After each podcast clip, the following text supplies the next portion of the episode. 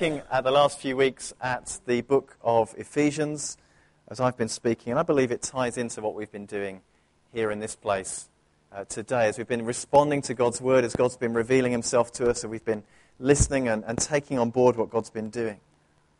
You see, the book of Ephesians that we've been looking through has a vast scope. It's some big picture stuff, some big things that um, we need to be dealing with. And I want to take us through today the last bit of this book, the, the very last bit, which is quite an interesting little section. It's quite familiar to many of you, but um, I want to go over it so that we can hear from God afresh today. And, and, I'm just aware that, you know, when you've been reading through this book and we've, we've tackled some big issues already, we've, we've looked at uh, the fact that we're called by God in advance, that God chooses us. It's not primarily about us choosing Him, but He chooses us. We've looked at how uh, the work of salvation and how we're made alive. We've looked at how we're made one in Christ, where, whether we were, we were different before, different ethnic groups, different backgrounds, and how God's brought us together. We, we've looked at how we live as Christians, how we take what God has done in our lives and live it out, as we've been hearing so wonderfully demonstrated today. We've talked about sex, we've talked about relationships, we've talked about how we honor God in those. And now you might be expecting the uplifting finale. And it kind of is. But it sets it all within an interesting framework. And I'm going to read from Ephesians chapter 6, verse 10. Hey, wow, look at that. Thank you, guys. And it says this Finally, be strong in the Lord and in his mighty power. Put on the full armor of God so that you can take your stand against the devil's schemes. For our struggle is not against flesh and blood, but against the rulers, against the authorities, against the powers of this dark world, and against the spiritual forces of evil in the heavenly realms. Therefore, put the armor of God so that when the day of evil comes, you may be able to stand your ground, and after you've done everything, to stand. Stand firm then, with the belt of truth buckled around your waist, with the breastplate of righteousness in place, and with your feet fitted with the readiness that comes from the gospel of peace.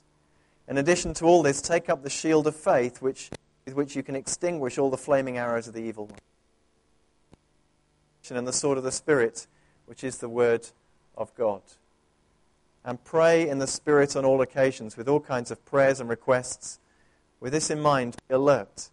And always keep on praying for all the Lord's people. Pray also for me that whenever I speak, words may be given me, so that I will fearlessly make known the mystery of the gospel, for which I am an ambassador in chains. Pray that I may declare it fearlessly as I should. Interesting. This section we've just read comes on the back of quite a practical section about relationships that we were looking at last time I spoke. Uh, and there's a bit of a bump, really, from that into this. A bit of a bump from day to day relationships and husbands and wives and parents and kids and slaves and masters, like we were looking at last time, suddenly to come into this thing about fighting. And you might think, how did we get here? How did we, how did we end up here in this, this passage about fighting? But I'll just unpack it a little. Now, just to give me a guide, how many of you have ever heard a sermon on this passage in your lives? That's many of you. Okay, that's what I thought. Thank you. That's really helpful.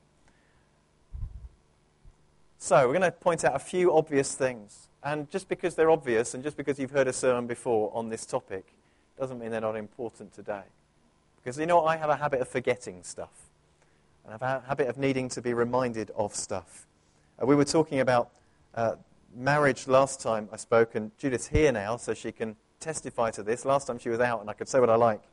Um, but we've done the marriage course several times. That we run a marriage course here and have done um, in the past. Judith and I have done it four times now, at least. Done the material. Did it once to go through it ourselves, once to teach it, and then a couple of times supporting others who've done the same.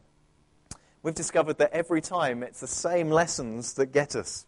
It's the same lessons, and we sit and go, yeah, that's the thing we need to be doing. That's the thing. And, and you know, no matter how many times you've heard something, it's, it's good to sometimes be reminded of it because we forget. So, a few really obvious points, but I want you to take these to heart today. Number one, the fight is real. It really is. You see, coming on the back of a really practical section, and most of the time we want to be really practical and talk about day to day realities because we can influence so much of what goes on around us. But Paul is saying in this passage that there's something going on that you can't see with these natural eyes. There's a, a battle going on that's real, that's actually taking place right now. And he's bringing for us a dose of reality. And I want to just uh, proclaim and, and suggest the, the, the, wonder of the middle ground. I was a Christian in the 80s, 1980s, yes, that long ago. And I was a Christian then. I remember that some churches and some groups were so wildly into spiritual warfare, as it was called, and, and identifying spiritual forces that you could almost see them everywhere. The curtains rustled, it was a demon. You know, it was, if, if someone had a bit of a headache, it was demonic, and, and all this stuff coming on. And, and kind of there's a, there was a move to, to investigate and really take seriously some of this stuff that Paul teaches. Equally, I'm aware of a, an equal and opposite swing in the other direction to naturalize everything and to make it all normalized and medicalized so that there's no such thing as evil in the world. All we need to understand is psychology and sociology, and then we, we can rationalize every evil. Folks, there's a, a balanced middle ground between those two poles. And that's where I want to be today. Where we're acknowledging that actually we're in a battle.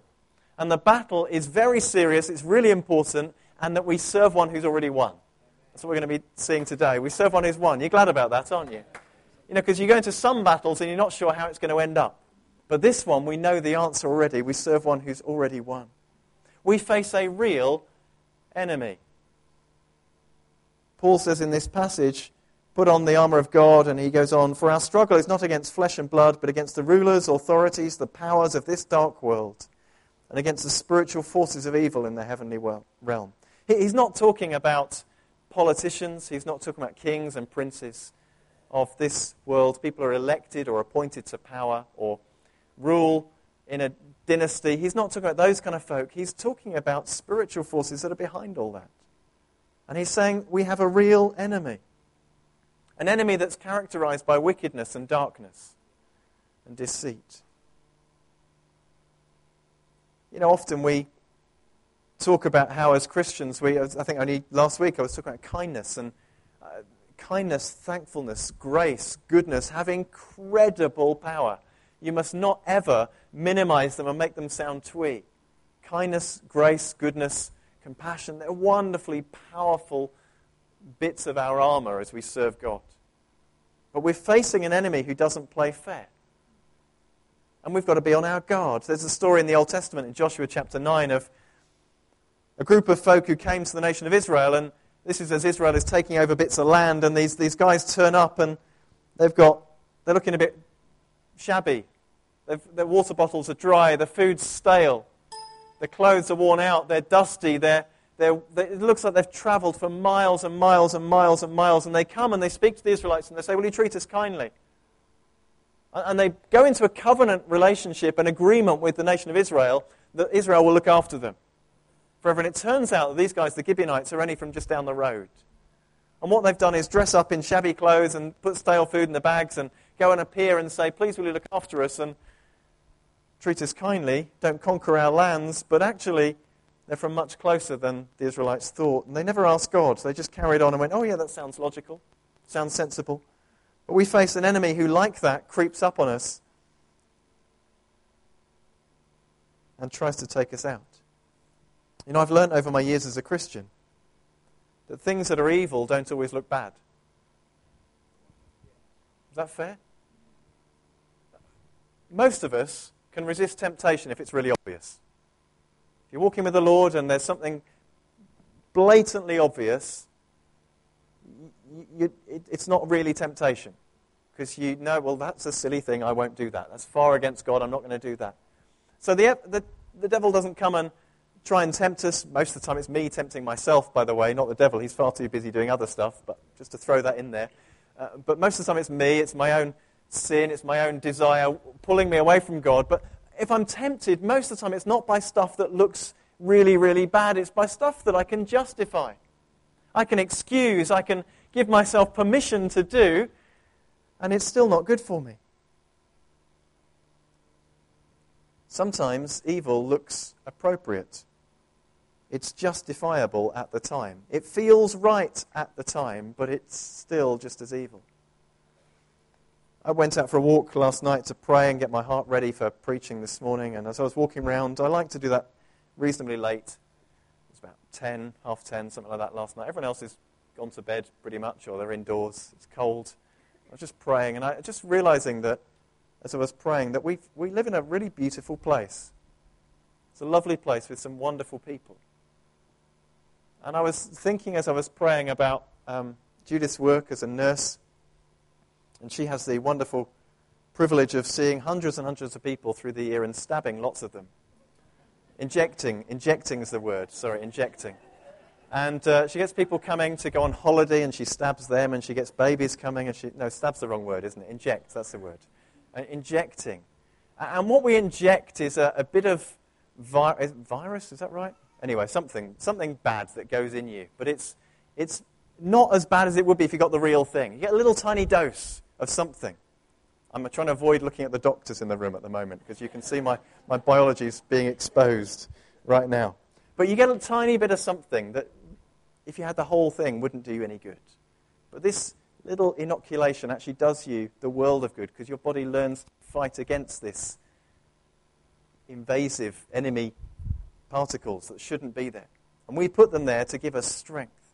And those inoculations protect us. But I just think, actually, as I was praying around, that in our nice society, in our society where so many people go into church occasionally, so many people go to church schools, so many people are engaged, and they're kind of vaguely aware that kind of we, Christians believe in God, and they're vaguely aware that Christmas is about shopping and eating. And oh, and there's something Christian about it too. That it's a little bit like we've, our society has had an inoculation of the gospel. It's a little bit like there's been a, just enough to mean that you never have to look at it again. You never have to worry about it ever again because we kind of know what that's like and it's in our system somewhere, which is why when you do a survey of people in the country, 60, 70% will say, Yeah, I'm Christian. But yet, when we talk about the kind of lifestyle James is talking about earlier, about stepping on the white or the black squares, we're kind of spending more time on the black than the white. We're kind of honoring ourselves more than we're honoring God. We're kind of following ourselves and our own desires more than Him. And as a society, it's far from what Christ presents as a way of living. So the battle's really real, and the battleground is set. Apologies that the words are going to be a little all over the place today. The battleground is set. You know, there is a lot at stake. Ephesians 1 starts, verse 3 says this Praise be to the God and Father of our Lord Jesus Christ, who's blessed us in the heavenly realm with every spiritual blessing. For he chose us in him before the creation of the world to be holy and blameless in his sight. In love, he predestined. You get this? This is big stuff big picture. And Paul, through this book of Ephesians, has painted a great big picture, a great big panorama of how amazing God is and how wonderful He is. And His calling is, is so majestic. And he's, he's painted this picture of how God plucks us from where we are and invites us to come and be part of this picture. Where we weren't once belonging to it, it, it was a story of His work through the Jewish people and, uh, and their work through the Old Testament. And, and they were meant to be a light to the Gentiles and so on, but he's picked us as well, and he's put us on this great panorama of, of history that's taking place. And Ephesians unfolds the work of God from calling to saving to redeeming to setting us as part of his story, and it puts it all out for us. And then right at the end, it says, All this is at stake. All this is at stake, and you need to fight for it. You need to fight for what God is doing. This battle is a matter of life and death. I believe in heaven and I believe in hell. I believe that people can choose to spend eternity without God and that many are sleepwalking towards that. The battle is relentless. It gets better, don't worry. The battle's re- battle is relentless. There's no day off in this spiritual battle. There's no Sabbath, there's no rest time. The battle is ongoing. This battle that we're called to fight is just ongoing all the time. Leon Morris, in commentating on this passage, says that it issues a call for us to wake up. And he then goes on to note that we don't ever drift into righteousness. We don't ever drift into sin. He says it's a call to wake up. So wake up. There's a battle being fought. But I just want to tell you before we go any further that the war is won. Ephesians chapter 1, verse 20 says this that he, uh, that God has incredibly great power for us who believe. This power is the same as the mighty strength he exerted when he raised Christ from the dead and seated him at his right hand in the heavenly realms, far above all rule and authority, power and dominion, and every name that's invoked. So, I just want to recap very quickly. We're talking about the spiritual powers, spiritual authorities above which Christ sits. His name is higher than all of theirs. His name is greater than all of theirs. His power is greater than all of theirs. He's, he's lifted far above them and has more authority and more rule than they do. Okay, so the very simple premise is we're fighting people who are under Christ. Our battle is not with superior beings, it's not with spiritual forces that are greater than Jesus. He's already exalted. So we don't need to be afraid. We're fighting, we're struggling against subjected powers that one day will finally be subjected. Thirdly, we need to pick our battles. Our battle is not against flesh and blood. It's not against flesh and blood. Now, there's a scripture that I read earlier which says this Our struggle is not against flesh and blood, but against the rulers, authorities, powers of this dark world, and against the spiritual forces of evil. I've learnt this in my life following Jesus that the most, the most important battle I have to face is not the one that's right in front of me necessarily. Actually, what I think facing as a fight is, is, and it looks like it's with a person or it looks like it's with some situation I'm facing, actually, there's something behind that quite often that's the real battle. You ever found that?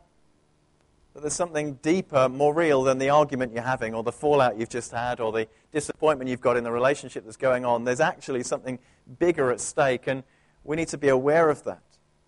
Paul says our struggle is not against flesh and blood. Really isn't. Too often we fight each other because we see each other as the opposition. We see the different ideas as opposing us, and we fight against them. We see all sorts of things as standing against us. We, in military conflict, there's this, this phrase that's used about blue on blue. And it's the, that horrible time when uh, your own forces have attacked another force and they were on your side. And through miscommunication or poor judgment or uh, map coordinates being wrong or whatever it might be, just through some bad planning or a terrible accident, there's an attack on your own side. And, and I think there are too many times where we end up in a blue on blue conflict because we're fighting what we think is the enemy, and actually it's not the enemy at all. There's a battle behind that. You know, we shouldn't be surprised when we're setting out to follow God and setting out to do all the things that Paul has said here about getting our relationships right and living for God and living in the freedom that he calls us to live in, and, and then we come under attack. That's the reason he's put this stuff afterwards. It's the real reason that he's here to say, guys, it's not going to be easy. All this relationship stuff, all this following Jesus stuff, all this being a child of God, there's another thing going on too, and you just need to be aware of it. And it's like Paul's flagging us. He's kind of waving his arms and saying, pay attention. If by any chance you're worried about the size of the guys in this picture, uh, this is from a mixed martial arts fight, not a boxing match. Um, so you can, you can do things other than just punch each other. Uh, the little guy wins. The biggest guy is the biggest uh, sporting, uh, what's the word I want? Contestant, competitor ever recorded. He's in the Guinness Book of Records. He was a sumo wrestler, then went to mixed martial arts, and, and his technique was to sort of land on people. And, and he lands on people and they don't get up again. And he tries it with this little guy, but the little guy manages to get up and punches him in the head, and, and he submit, the other guy submits. So the little guy wins. And I just want to, I've just put that silly picture up there, really, just to show that actually, if you feel like you're in a battle right now and it looks like the forces that are arrayed against you are too great, you might be the little guy, but you're going to win. You are because you're in Christ. Uh, and there's no victory that can, can take you, there's no battle that can take you out if you keep in Him and keep focused on Him. So we're going to look about picking, putting on your armor. And Paul says that the whole armor of God is needed. Put on the whole armor of God. He says, put it on. He doesn't ever say, take it off. I've heard people speak about this and they talk about a pattern of putting it on in the kind of mentally running through stuff in the morning as they pray and they say, Thank you, God, for my salvation. That's a great pattern to do, a great thing to do. But I don't think you ever take your armor off spiritually. I think it's always on. There's never a time when you kind of relax and just put it down and go, Oh, that's it. I can do what I like now. I'm out of the battle now. It's actually all around us all the time. In fact, the times when I'm asleep is probably when I need it as much as when I'm awake. You know, because your thoughts play havoc with you sometimes, don't they? Uh, Paul lists six items. And I, I struggle to get a picture of a Roman soldier with the right items. This one's missing the big shield. It might be hidden behind him. That's what I'm hoping. But most of the pictures I found had the great big lance spear thing that Roman soldiers often had. Paul doesn't list that. He's got this short, sort of thrusting sword. Um, that's the only weapon of attack that he's given. Uh, the rest of it is, is really for defense. And I want to run through these fairly quickly because I think most of you have heard about this before. But he starts with the belt. He says, Put on the belt of truth. Now, many of us wear belts. Mine's holding my trousers up right now, so I'm not going to undo it and wave it at you. Uh, otherwise, it would be embarrassing for all of us. Um, but the belt is normally externally worn for us, and here Paul's sort of saying, put on your belt first. Well, that's not going to be much good. It's going to chafe and won't be, won't be much good at all. Won't hold my trousers up. But it's a different kind of belt. It's something that holds, holds you put, kind of put things into later on. You, put, you can put your clothes into, you can tuck things into. There's something goes actually on the inside. It, it's more an item of underwear that Paul's referring to. And here he talks about the truth, the truth of the gospel. The belt of truth buckled around your waist. What's the alternative to believing things that are true? It's that we believe things that aren't true. The alternative, I guess, is that we put on the belt of our own self belief, where we've told ourselves our own story, where we believe our own fiction, whatever that may, might be, whether it's lies about God or lies about ourselves. And I, and I was just struck that maybe he's taking us back over the previous chapters in Ephesians. You see, Ephesians 1 is all about who God is and how God chose us. Maybe that's the belt of truth that we put on the reality about who God is and who we are. Maybe that's the first thing that needs to go on before we do anything else. Secondly, he talks about putting a breastplate of righteousness on. Now, I've heard it said again that the breastplate covers the front and we're meant to be fighting together, so everybody else has got your back. Actually, unfortunately, the Roman breastplate covers the back as well. So it's a bit of both. Uh, so it actually covers front and back and goes round, and there's plenty of pictures of Roman soldiers with some protection around the back. And Similarly, our righteous, this is a righteousness Paul's talking about. He says the breastplate of righteousness, covered over this, this kind of area of your vital organs with righteousness. And it's not our righteousness. I believe it's God's righteousness. As God, who is the righteous one, has made us righteous, we now take on the gift of his righteousness. It's ours just as much as it's his, but it started with him. And it's become ours. So we can now be confident because our sin doesn't define us. He deals with it, as we've been hearing about today. He wants to deal with it. He wants us to stand in His righteousness, not actively sinning, but choosing to live for Him. What's the alternative? The alternative is something I want to protect myself with and make myself feel invincible. Well, it's going to be my pride, isn't it?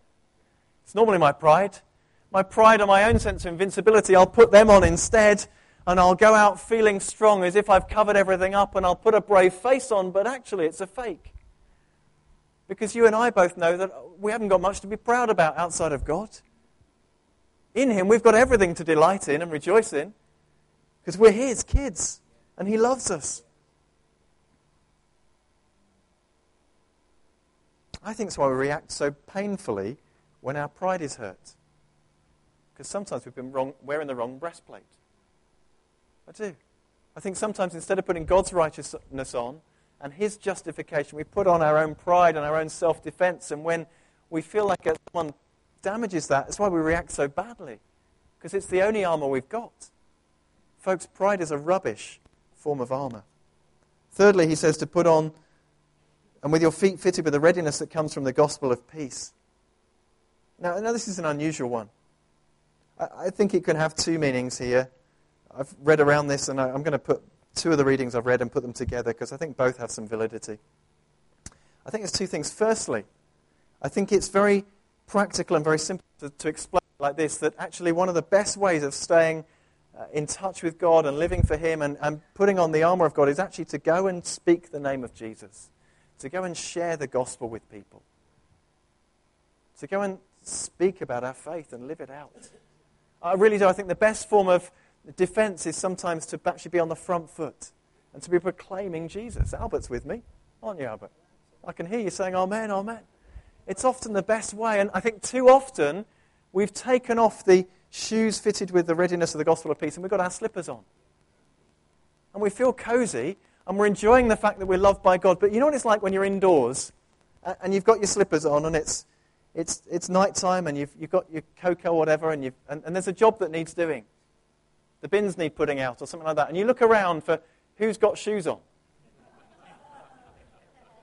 Because, you know, I'm, I'm all wrapped up and snuggly, and, you know, you can go. You've got shoes on. Or someone just comes in, it happens in our house. Someone just comes in and they've got shoes on. Oh, you're the one. You can go do the job. I think, me, us, I think sometimes we get a bit snuggly. And we're enjoying being loved by God. And being loved by God is amazing. It really is. But we're called to have shoes fitted with the readiness of the gospel of peace.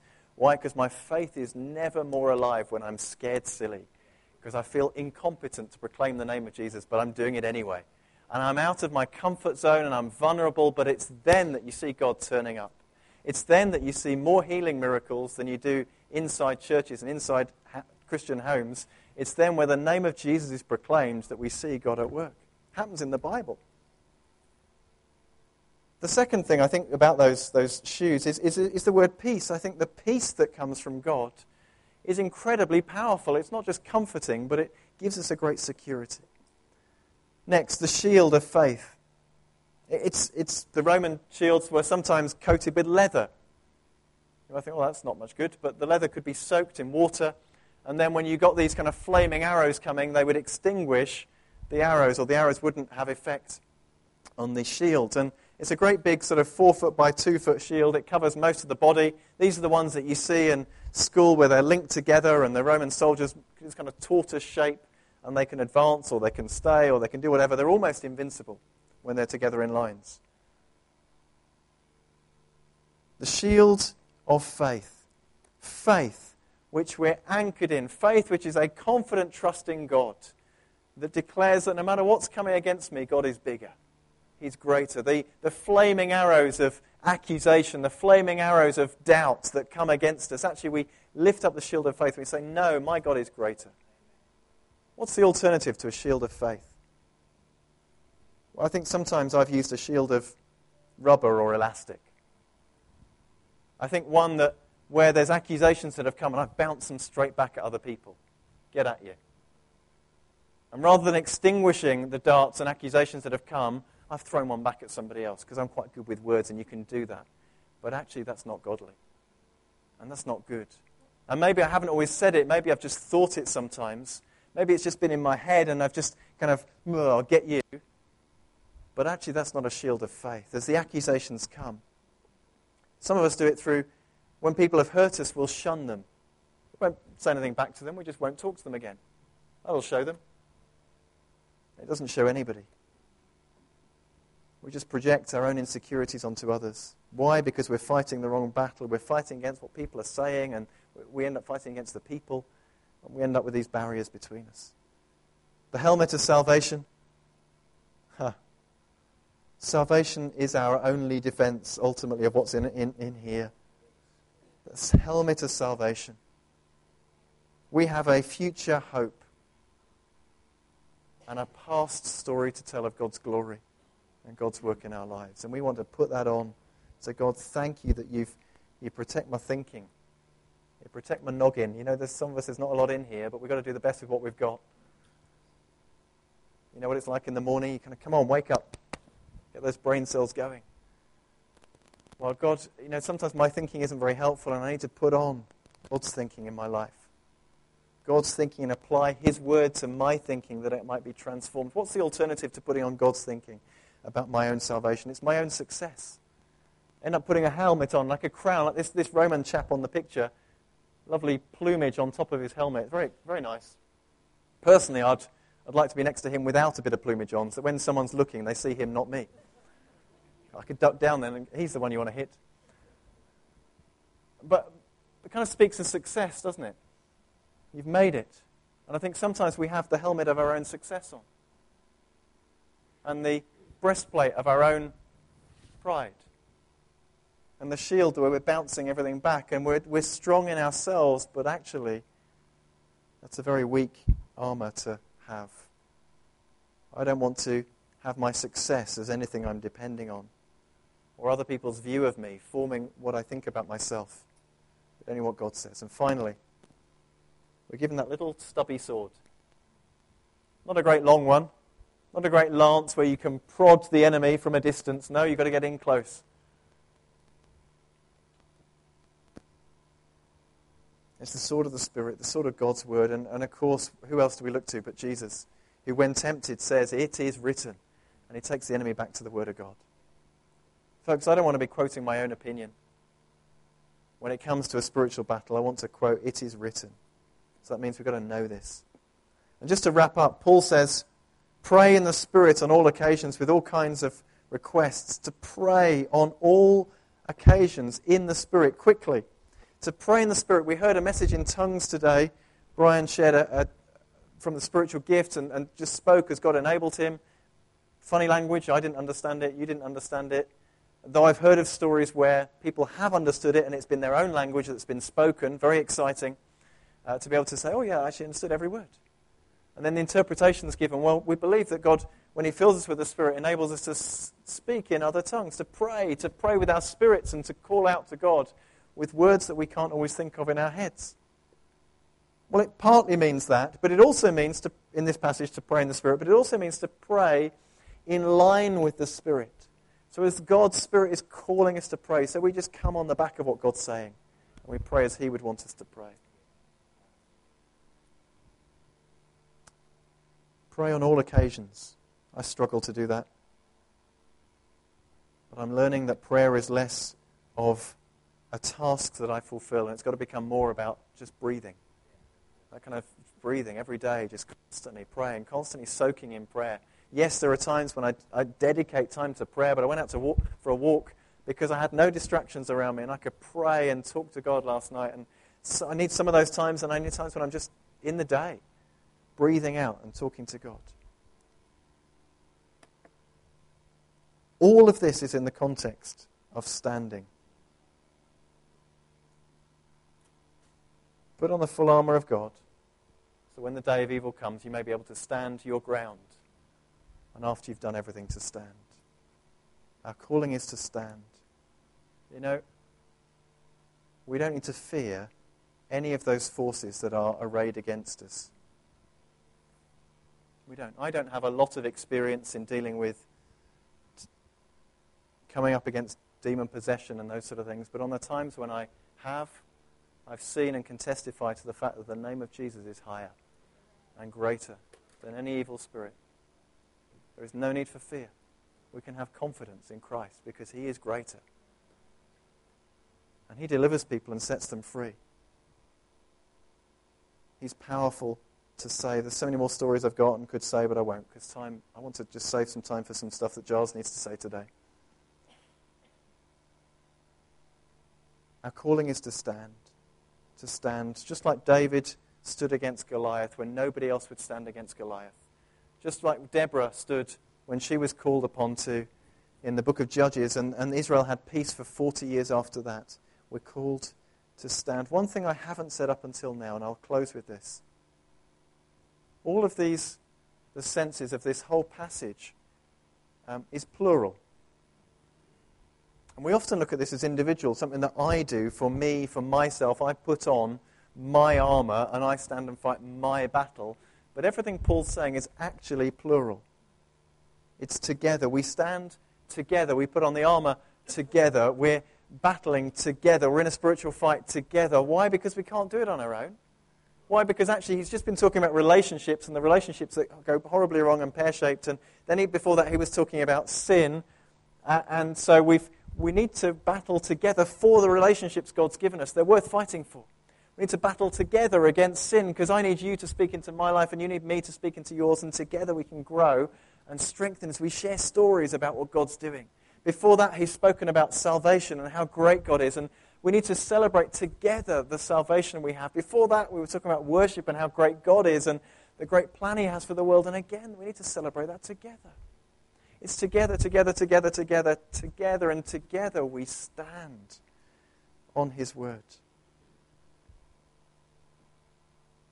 If ever you feel distanced from people, or you feel people don't get you, or you feel that there's disunity, you feel that actually there are some struggles you're going through and it's somebody else's fault, and your tendency is to put your own armor on, I just want to encourage you and challenge you. Make sure you're fighting the right battle. Because too often we're not. Too often we're coming up against other people and we're fighting against them, and that's not the battle we should be fighting. There are times for staying quiet and standing still and letting God deliver you. There are other times when you need to speak, but we need to make sure that we're speaking in love and speaking words that maybe challenge, but we're not defending ourselves. We're speaking to stand together against a common enemy. Too many times I've seen people disunited and fighting and factions forming when it should never, ever happen. I wonder if we can pray that God would help us in the battle we're in. Lord God, I thank you that you've won the victory, that we're yours, that we're your children, that you delight in us. Lord, we say thank you. And I want to pray particularly for anyone here who feels right now that they're in the middle of a spiritual battle feel right now they're in the middle of a fight and things keep going wrong around them. They, they're just struggling. And Lord, I pray that they would see today, each of those people would see today your strength and your power and your goodness for them. Lord, for those who maybe don't even yet know that they are your children, I pray, Lord, that you would help them today to see clearly, that the sleepwalking would stop, that there would be conviction and encouragement today of their situation in you. Lord, that you would bring revelation of your love, but also of the need to come to you and accept that love in Christ. Lord, I pray for each and every one of us that we would keep the main thing the main thing. We would keep our eyes on you. That we wouldn't fall into protecting ourselves with pride, protecting ourselves with our own thinking, protecting ourselves against each other, but Lord, instead, that together we might stand on your word and in faith in this real battle and stand to serve you. Stand stronger side by side than we would be on our own. In Jesus' name we pray. Amen. Amen. Over to you, sir. Do you need a minute?